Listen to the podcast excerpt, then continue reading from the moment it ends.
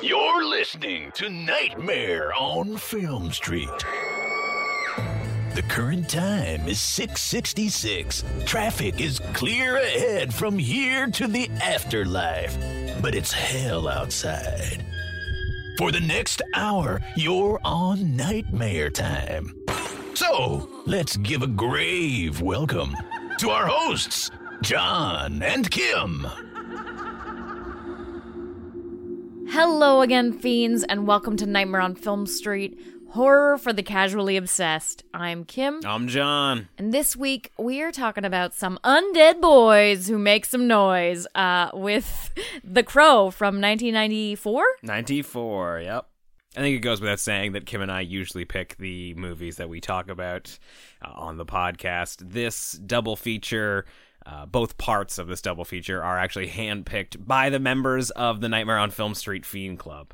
In the Discord, we have a separate channel for the Fiend Club members, the Patreon supporters, uh, and we, we opened up a channel for them to suggest movies and double features that they'd like us to talk about on the podcast. And we thought we'd kick off the new year by uh, by picking up on one of the double features that they'd recommended. I'm not going to give away the second movie that we're talking about, but this week we are talking about The Crow. Yeah, I don't know if I'd ever considered Crow a Nightmare on Film Street movie, but watching it, yeah, definitely uh, spooky.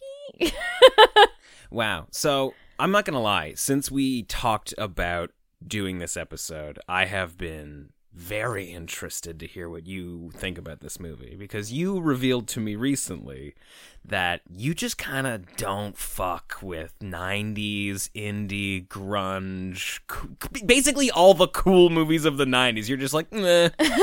Yeah, and to be fair, and it's weird because you'd think that, you know, me being a, a goth, Yeah. that this would be my bread and butter, but Uh-huh. it, it was a little early for me. 1994, I was only five. I was not a goth yet. you didn't I mean, you, I didn't just was, come into but- this world with black eyeliner and like platform boots Uh, I wish, but no, yeah. So this one was never really part of the chainmail that made up my goth armor. wow It's and it's weird too because like uh, Queen of the Damned, arguably a terrible film, is very The Crow, yeah they would have made a great double bill and I I think it's phenomenal. okay uh, yeah, I just never got into The Crow. I tried watching it. I'm gonna say in grade eight, so I was like 12, and I just didn't get it. I don't think I- wow I in don't- grade eight that sh- it should have hit Yeah, I don't think I finished it. I th- it was just like, ew, this is crime superhero. I just didn't vibe with the superhero-iness of it. Okay. Well, you know, now that you say that, it maybe it makes a little more sense because, you know, as a boy, I guess the crime superhero-iness of it, uh, you know, appealed to me. But, you know, like it or not, this movie's in my bones. Like I, Oh, I could hear that while we were watching. I could tell. like if if this movie came out now and I was an adult experiencing it for the first time, I don't think that I would be like, "Oh yeah, hell yeah, this is going to be one of the 10 movies that shaped my fucking life." But yeah, uh, I've easily seen this movie 20 times, maybe more. I've seen The Crow a lot. This is probably my second full t- full watch. That's fucking crazy to me. That's fucking insane. And I, I get it though, now that I am aware of how much you hate movies like The Crow. it's like every movie in the 90s that wasn't Pulp Fiction, you're like, fuck it. Even Pulp Fiction, John. Wow! I'm just learning now. I thought you liked it. You were just being polite to me. Fuck. no, I'm sure Pulp Fiction is fine. I just don't remember it. Wow, I'm sure Pulp Fiction is fine. I've just always pretended to watch it. Much like the times that I've made you watch The Crow. I've made you watch this movie before. Uh, that's why I said full watch. Yeah, that's okay. Second full watch. Well, I think it would be fun. Uh, as somebody who's only now really taking the movie and to make you give us three good things, I'll I'll jump in and, and do one for you, but I want at least two of those three good things from you. Why should people check out The Crow? Okay. Uh, number one, maximum crowage. There's a Crowage. there's a crow. He is definitely the star. Uh, and you know, get get a full uh, Edgar Allan Poe sort of yeah, you get some right? you get some Poe quotes as well. Yeah, well. you're just like, it's a raven, but you know, fuck it. Basically the same bird. Point two, Brandon Lee. Obviously, he's fantastic in this, and uh, definitely it's such a weird thing. Like we're obviously going to talk about it a little bit because I mean, it's in the DNA of this movie that he passed away during filming and it's just one of those weirdly poetic things that's like stranger than fiction. Uh, obviously he's the son of Bruce Lee who died young also and before his breakout role and Brandon Lee died before his breakout role and and in a movie about somebody who comes back from the death for it's a lot um but regardless of all of that like even if you you don't want to watch it for that like sick twisted real life backstory and you want to just watch the film it's an insanely great performance it's going to be interesting to see how the remake plays out Let's pretend the remake's not happening. Let's just talk about let's just talk about nineteen ninety four 1994's The Crow. but yeah, it was it's it's a really great performance. And and one that I would normally not get behind because it's it's a very superhero-y anti-hero villain hero that is just a whole lot of one-liners. There's a lot of one-liners in the movie. Okay, so good good thing number 1 is uh Crow. good thing number 2 is the guy who plays the Crow. and I'm going to I'm just going to go ahead and say number 3. I uh, mm, dang, that's tough. I mean, I just love the idea of a vigilante who's come back from the dead. Fucking dude crawls out of his own grave and avenges his own death and his fiance's death, eh, and it's set all on Devil's Night in Detroit. yeah, I want to bring it back to superhero stuff because I'm normally not into that, but you know how I always say that Batman is the most emo superhero? Totally. and he like I'm the hero that Gotham needs, la la la. The Crow is the hero that Gotham needs. He is a justified emo superhero. He is a justified level of emo. Well, yeah, he definitely has earned it. And uh, I'll say this right now that uh, originally the title for this double feature was Emo Boys Make Some Noise, but I think based on what part two is going to be, it didn't quite apply. So we're going strictly with Undead Boys Make Some Noise. Uh, and we're going to get into full spoiler ter- Spoiler, what am I saying? This fucking movie's like 30 years old. We're going to get into all the juicy details of The Crow right after the trailer. People once believed that when someone dies, a crow carries their soul to the land of the dead. But sometimes, just sometimes, the crow could bring that soul back to put the wrong things right.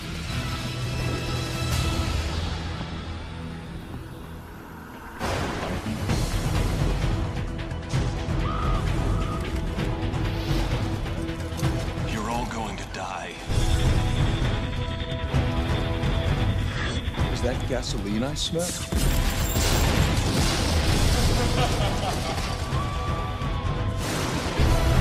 Victims, aren't we all?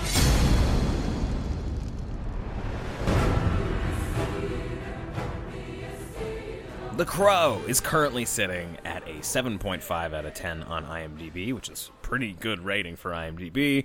84% on Rotten Tomatoes and a 3.7 out of 5 on Letterboxd. I mean, it, it, it does go with saying, though, it probably the ratings of this film are very skewed based on its r- release. Yeah, I mean that's that's definitely one of those things. I mean, a large part of the conversation was about how great Brandon Lee was and how much of a um, star in the making he was. Well, yeah, and you're you're rating him in a way like this is this tragedy became this film, and so like in in any way to rate it, it's it's the same sense as like um how Dark Knight was when Heath Ledger died. Like the movie became a legacy, yeah, it's like getting a posthumous Oscar or like an something. yeah. instant legacy. Yeah. Um, the good the good news there though is that both those movies, Dark Knight and The Crow, are dope. and they're phenomenal performances so like the the accolades are deserved but it is hard to like talk about this movie and be like eh the performance fan fucking tastic but as for a you know tragic villain anti or what are we gonna call him an anti-hero yeah anti-hero Sure.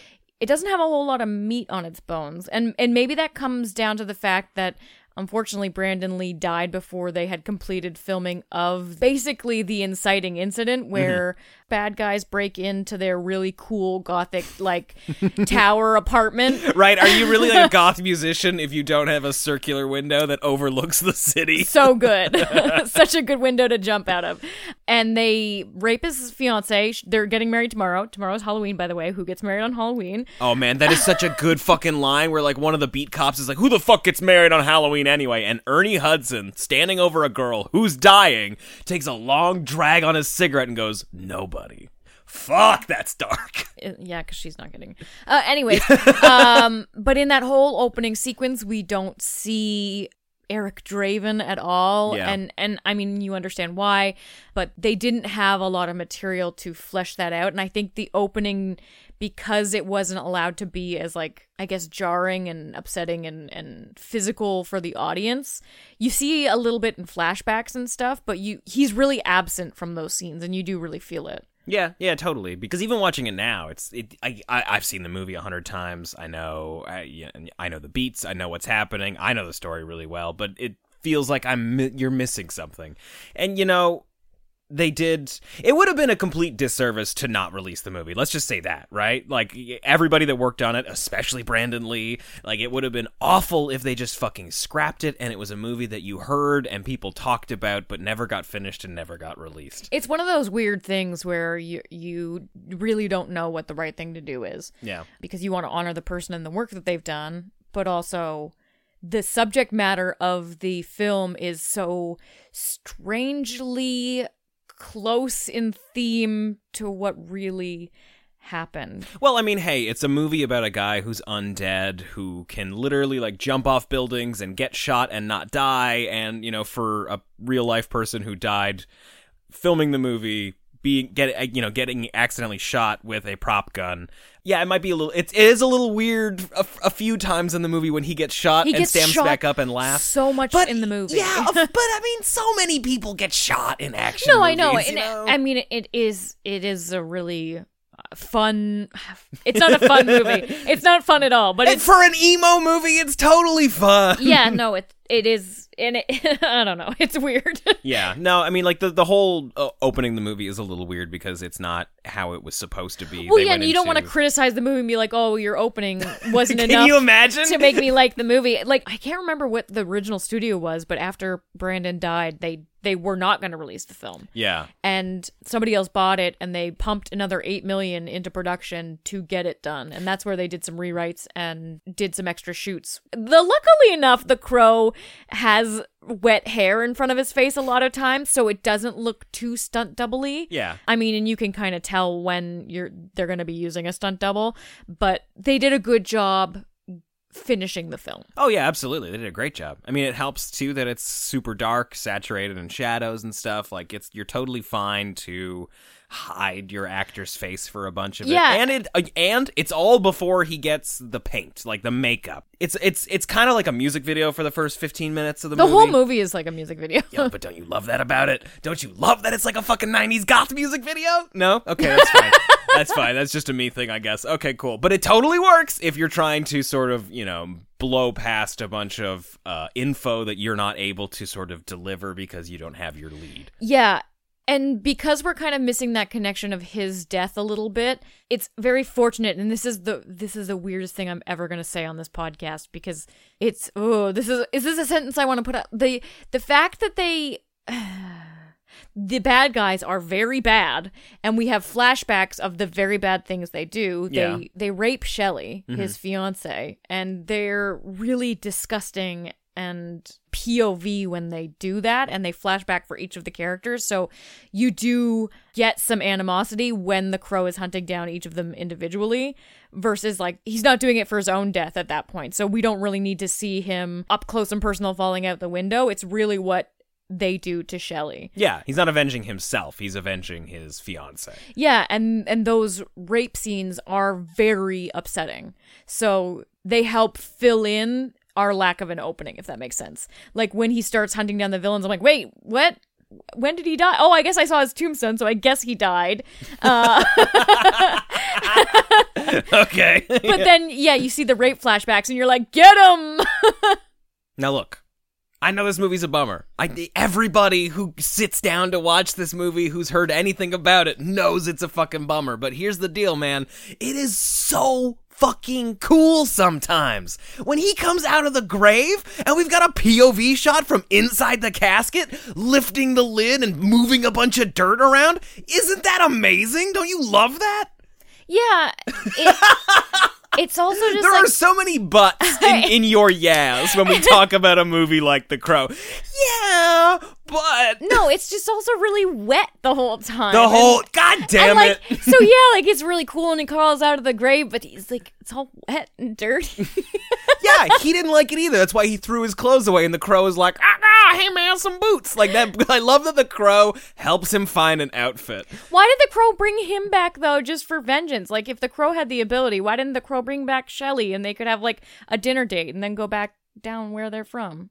I think it's because Shelly had time to accept her death maybe i don't know maybe it's just because uh, he died with anger or something Yeah, because I think in the in the opening voiceover, they're talking about the legend of the crow and how it carries people to the underworld, and I think he just like refused to go. Or Yeah, something. the crow is totally like, you got a rough deal. We're gonna bring you back. I got a lot on my plate right now. we gotta go to the I got- underworld, but you can have a couple nights. yeah, yeah. You know what? Perfect time. Next year, this time, I'm gonna pencil you in. I won't forget about it, and uh, you know, it'd be great. It'd be like the one year anniversary. Everybody's like remembering how awful this was, and you could show up and like pow pow, save the day, take over Devil's Night. That's the other thing that this movie is set on Devil's Night, which is kind of a thing that doesn't really exist anymore, or at least Detroit wants to pretend doesn't exist I was gonna say about this is uh, the setting of this is not a real location.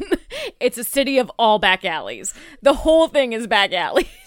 Yeah, I, I I often wonder if if it's movies like The Crow that sort of like helped me uh fall in love with all of those like really shitty New York movies. Like, oh wow, this this place is just it's a city of back alleys and they're all gross looking. Um because that's exactly what this movie. It feels like a fake universe. Like the they run down one street and it just like you know like the edges of Pac-Man just sends them back to the other side. like Okay. there's Yeah, yeah. only uh, six streets where these like this evil villain overlord with Yeah. his cronies are hanging out and and then the crow pops up and like of course he's gonna find them all in one night yeah, they all exist in the tiny little snow globe that an evil dude is holding. Yeah. exactly and there is a snow globe That's yeah, that's why I brought it up. Yeah, but it's krampus we're watching krampus Fuck yeah, we are, baby. Devil's Night Krampus. I like it. Uh, it's it's funny too because like it is really stylized, and we have uh, we have plenty of scenes where the crow is just like flying up above the city, and we get an idea of like the city streets and You get crow. POV. We get a lot of crow POV, and it's great. um, but yeah, the place it looks like a really contained universe. But the funniest part is that it's set in modern Detroit. Uh, They weren't like, oh, we're taking it back to when Detroit was dangerous. Like, we're in Detroit now. This is what Detroit looks like in 94. Uh, I didn't even know it was set in Detroit. I literally thought it was a fictional place. Devil's Night is was a thing that used to be a huge problem in, in bad areas of Detroit because of so much, you know, abandoned buildings and whatnot. People would genuinely set the city on fire. Oh wow, like Yeah. it literally was a fire. It was a thing. It was a whole thing. Mm. And uh, isn't anymore, thankfully, I think. I mean, some people try and bring it back, but I think they've pretty much stamped Ernie it. Hudson. He Right? He you just got to send in the Ghostbuster. got control over that city. You loved him in his little, like, a cop apartment where he's just, like, in his boxers and a With white. his hat, it was the best. He's also, got his just little cop belly. the seeing the crow being like a nice human being, even though he's undead. Like it's just like having Edward Scissorhands in your apartment. You know, like when he's sitting on the waterbed. Okay. When he gets Ernie a beer and like he hands him a beer. Like, here, you're going to have a hard time accepting this, but I am real. yeah, I- it was just sweet. I think the cast of characters in this movie is had it should probably should have been one of our good things at the top of the episode, but like holy shit are the characters amazing and also the the cast is incredible in this movie. So many fucking people in this movie that just pop up in like all of your favorite movies. You're giving me that nod like you need me to. Okay, cool. One of them is obviously Ernie Hudson. Mm-hmm. Yeah, you know, everybody's everybody's Tony favorite Todd in a turtleneck. Tony Todd in a fucking turtleneck with these cool wire rim glasses. Yeah, and he's got like this little bleach spot in his hair. It looks great. He looks like he could be a musician, but has instead decided to be a crony for Michael Wincott. He is much higher than a crony. Okay, he's the right hand. Yeah. Yeah. Okay, my He's a mistake. side boss. My, okay, okay. The, the rest of the cast are the cronies. Yeah. The, the idiots that get sent off to do shots and swallow bullets whole because to prove they're tough. But yeah, Tony Todd, pretty fucking killer. The, the his boss, Michael Wincott, Mr. Gravelly Voice himself, who we Mr. all Bad Hair Extensions. Yeah. the voice helps forgive the hair extensions. Also, I'm not I don't have extension dar. I can't tell. You bring it up all the time, you're like, wow, this person's got bad extensions. And I'm like, are you kidding me? You mean to tell me he didn't grow his hair out? Looks amazing. I thought it looked real. Okay. As a child.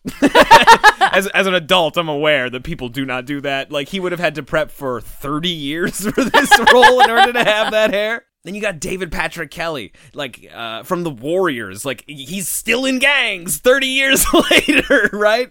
Fucking uh, everybody's favorite stoner from uh, from Twin Peaks: The Return. I'm the only person who gives a shit about Michael Massee. Uh, he's do you, do you remember him? He's the none of these, none, none of the of the- bad I- guys were familiar to me. None of them. No. None of them. Not even um not even Tintin. Not a one. Oh man, I completely I they just all looked the same. completely lost his fucking name. He's Nikon from Hackers. Oh, Okay, you're right. You're right. Another cool grunge movie from the 90s that you don't care no, about. I fucking love Okay, so you like you like Hackers. Okay, but- so the the it's a Venn diagram. So I don't like any of them except for the ones that have Matthew Lillard in. them. Okay, no, you know what? That's making a lot of sense. that checks out. You've really shown your math on this. Okay, well, I love the cast of this movie. Uh, no one gives a shit about the guy who plays Fun Boy, but for me, he's. I always remember him as that guy from Seven who's running the strip club at the end of the movie. He's like, "Uh, "Did anybody come into this place with something under their arm?" He's like, "Everybody coming in here's got something under their arm." You don't remember? Man, these are all like faces that I could pull out of a crowd. yeah, but this is your era. Yeah, man. The '90s, the best decade ever ever invented. Say goodbye to your credit card rewards. Greedy corporate mega stores, led by Walmart and Target, are pushing for a law in Congress to take away your hard earned cash back and travel points to line their pockets. The Durbin Marshall credit card bill would enact harmful credit card routing mandates that would end credit card rewards as we know it. If you love your credit card rewards, tell your lawmakers hands off my rewards. Tell them to oppose the Durbin Marshall credit card bill. The one thing that struck me ve- as as odd, uh, uh huh. just speaking of the '90s, was at those weird concerts they were at.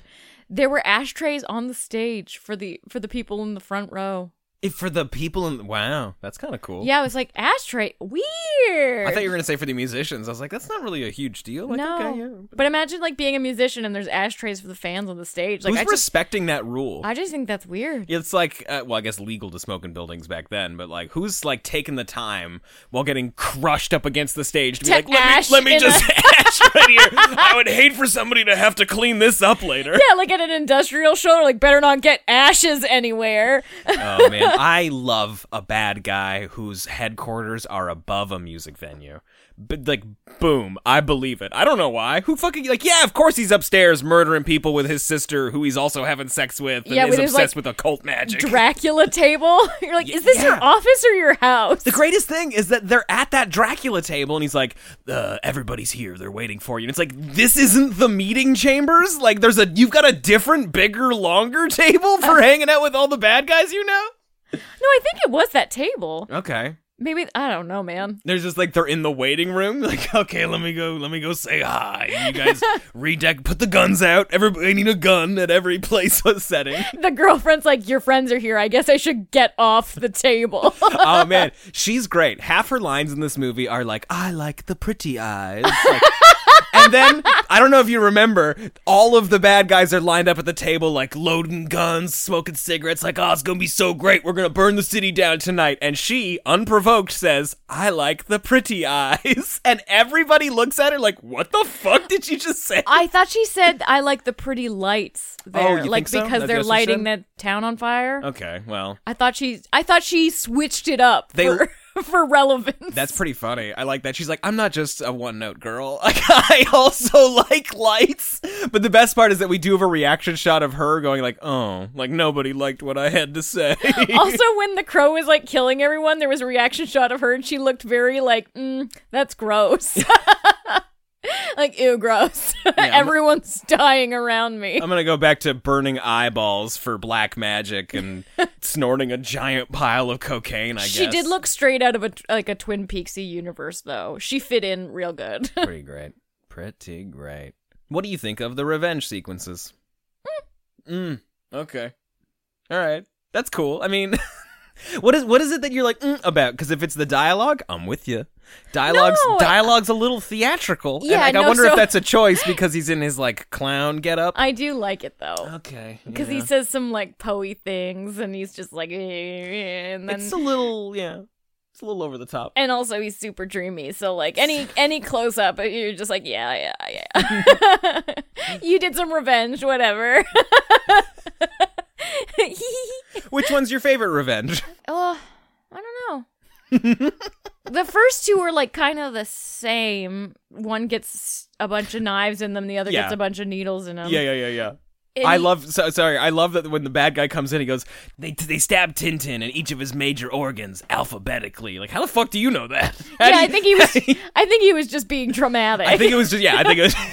I think it was just really cool. he was just adding a little flair yeah. He was like, "This is how I'm gonna make it like a nice, uh, nice spin. This is, this is how everybody knows me. I describe murder as real cool, Uh, I did like the thrift shop when he filled the gun full of wedding rings. full rings. of wedding rings. Yeah, Yeah. love that. I 'Cause mean, that's- that guy didn't die there, but he got burnt. He died eventually. It's totally fine. I, I love that when he gets stabbed in the neck, the bad guy's like, "Will you just die already? Give me your gun," and blows him away.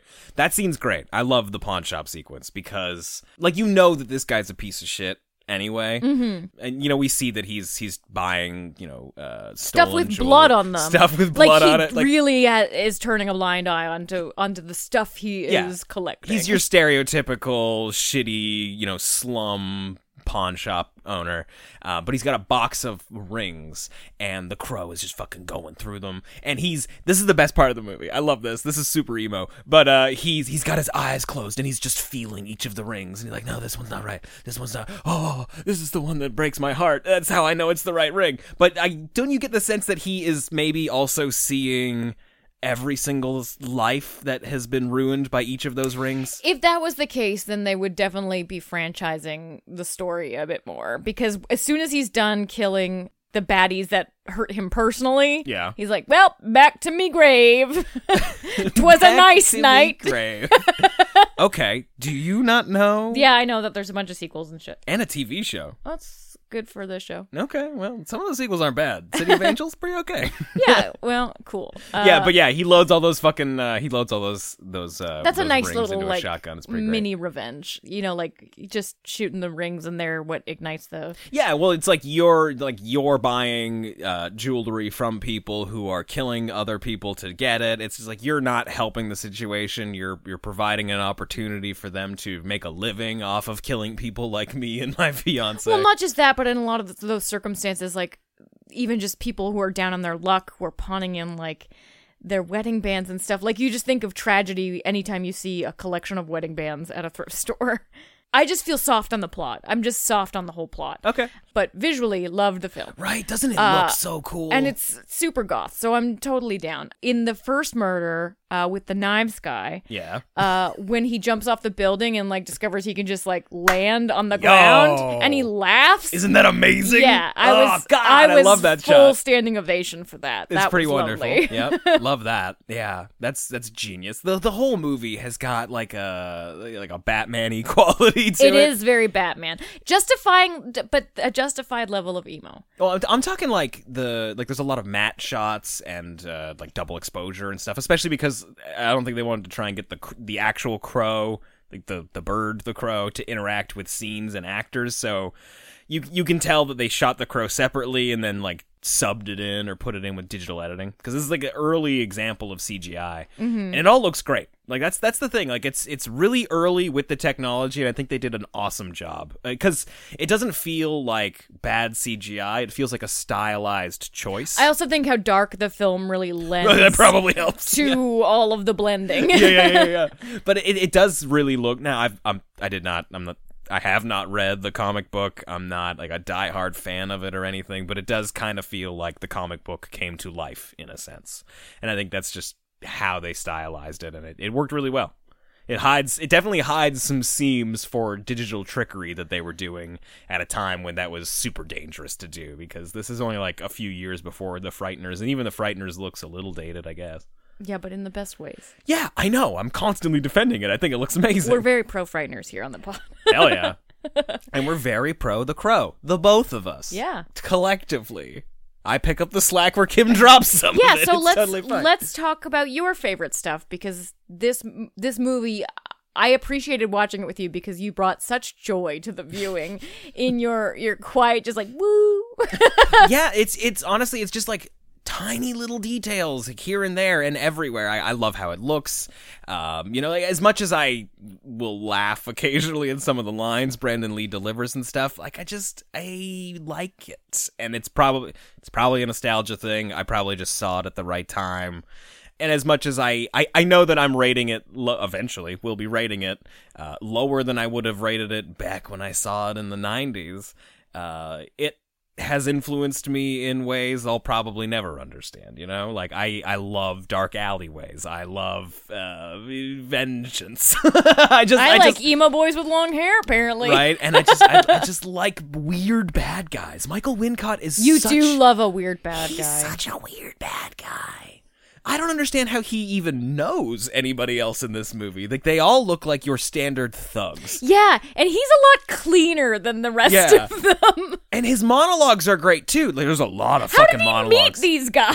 He definitely doesn't go to that bar that they frequent. No, I think he just throws money around.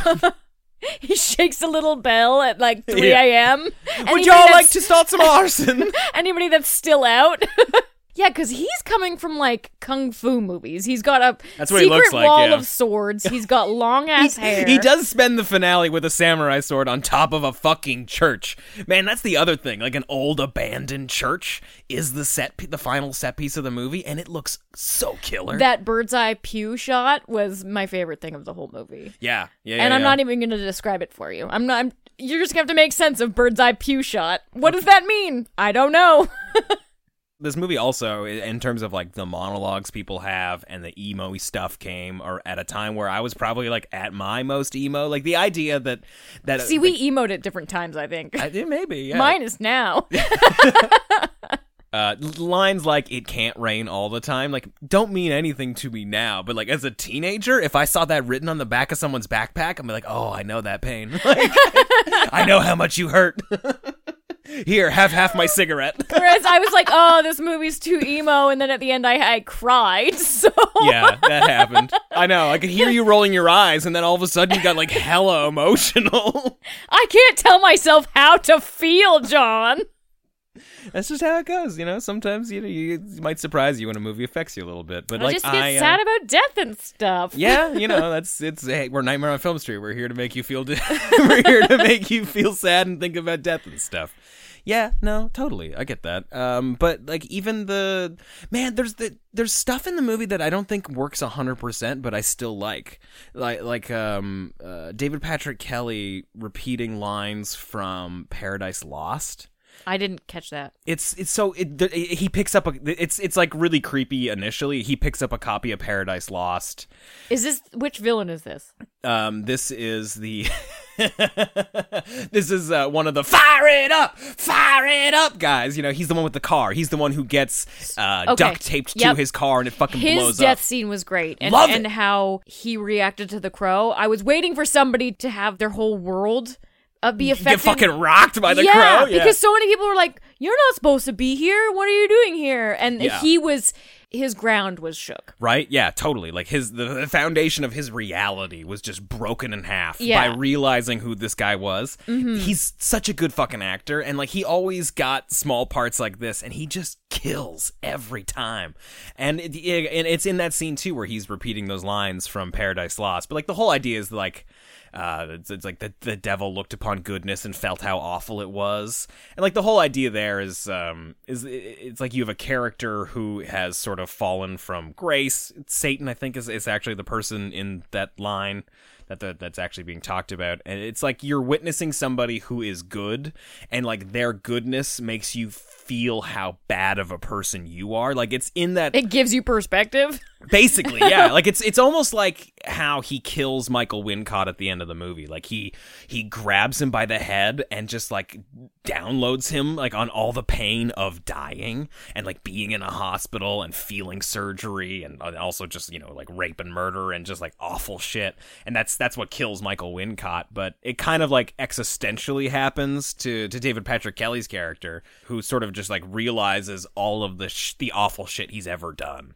And I don't know, I think it's also too knowing that like when he oh man, when he's repeating like you're not supposed to come back. You're not supposed to come back is kind of scary because I think like it's like right before you die, you realize there's a heaven and a hell and you know where you're going. Like that's crazy. Yeah, that's that's very true. And, also to know the- that you deserve it is the other thing. Yeah, and it's it's interesting when you think of that though, because the crow, Eric Draven, he brings a lot of ambiguity to something that should be, you know, black or white. Where does he go back to? So I think there's there is an ambiguity to that until the end of the movie. You know what I'm saying? yeah, because like, Shelly's like, "Hey, I'm a ghost now. Come back No, to I, bed, I- honey." I think she shows up as an angel, you know, and uh, because like he is very much sort of like a demon uh, in the movie. He's a black angel. I don't know, like he's he's just like a messenger of death more than anything.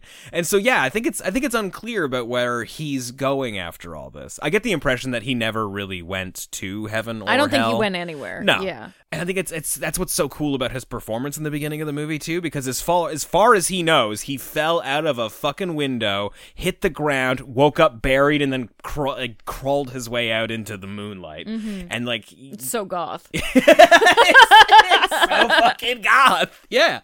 Um, and yeah, at the end of the movie, he's he's visited by Shelly, um, who's very clearly an angel, and yeah, takes him to a better place. You know, I think it's pretty cool.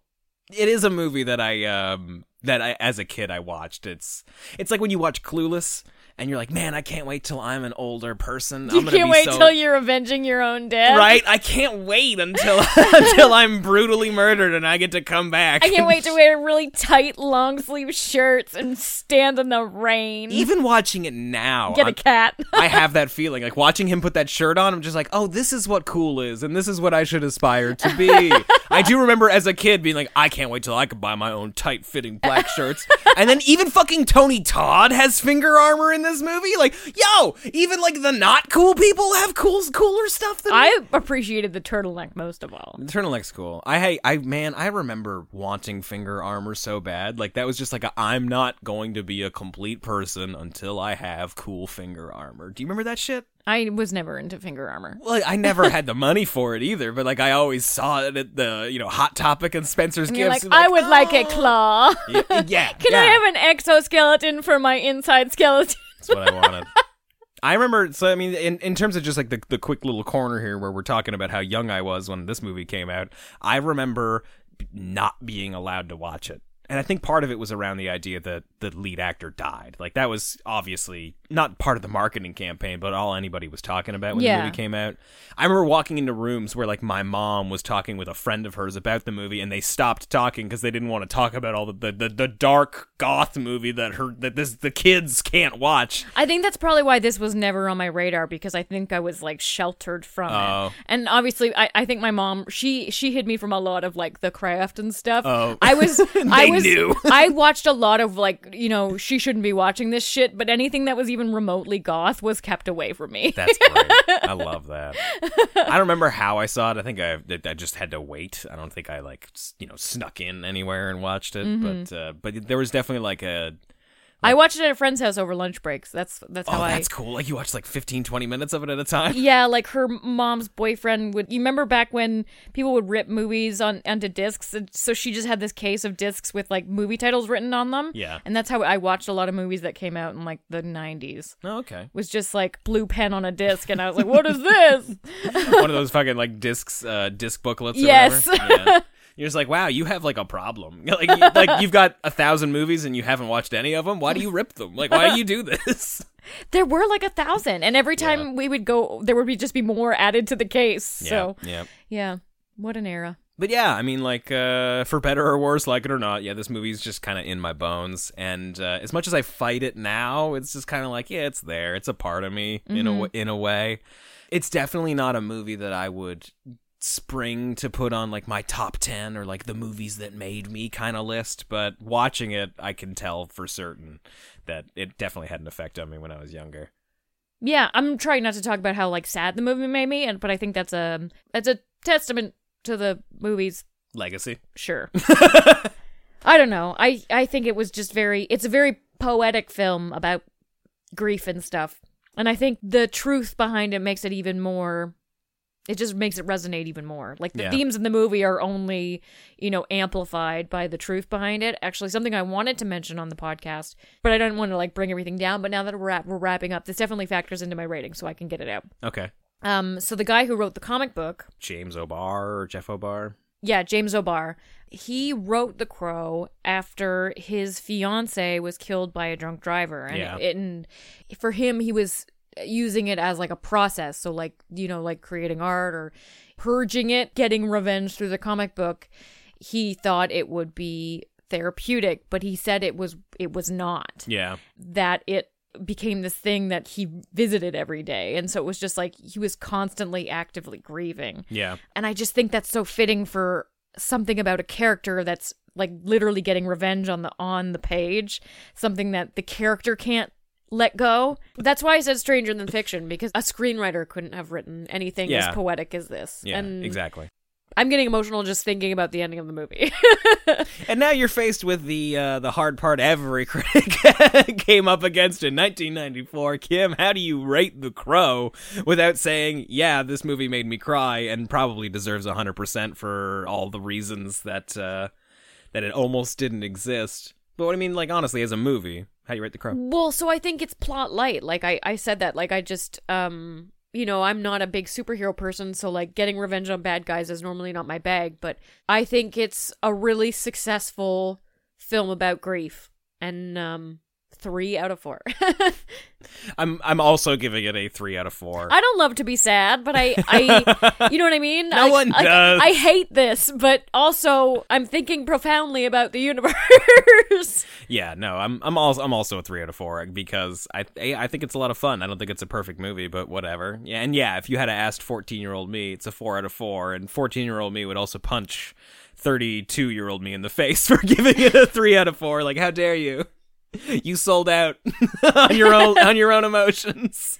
Yeah, I hope the next film isn't so um actually emo. You know, we were gonna do an emo pairing. I didn't think that we were gonna get emo. yeah, yeah. I mean, I didn't really expect that to. I was like, oh, all of these emo people. I'll tell you right now, though, I know for a fact that the movie we will be talking about next is not nearly as emo. But if you don't like undead boys coming back for vengeance, like almost like a goth superhero, I think you might have a little bit of a hard time with this one. And uh, I am so excited to hear your thoughts on it. I've never seen it. But it features some of the coolest fucking creature work from the late 90s. It is superhero-y though, so more of that. Either way, three out of four from the both of us for The Crow, but that's just our opinion. Let us know what you thought of The Crow, uh, you know, how it's affected you, whether or not it's a movie that has sort of defined a specific period in your life and you continue to revisit it when you need a good cry. Hit us up on Twitter at NOFS Podcast or in the Nightmare on Film Street Discord at nofspodcast.com slash Discord. I'm never gonna make fun of a movie for being emo ever again.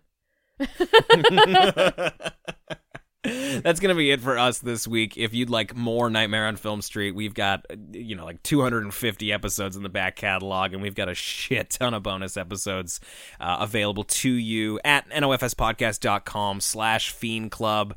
Uh, this is, uh, you know, Nightmare on Film Street is a free podcast. We don't have credits at the end of it because Kim and I just do everything, but it's made possible by the members of the Fiend Club. So head on over there to support the show and get yourself some bonus episodes in the meantime.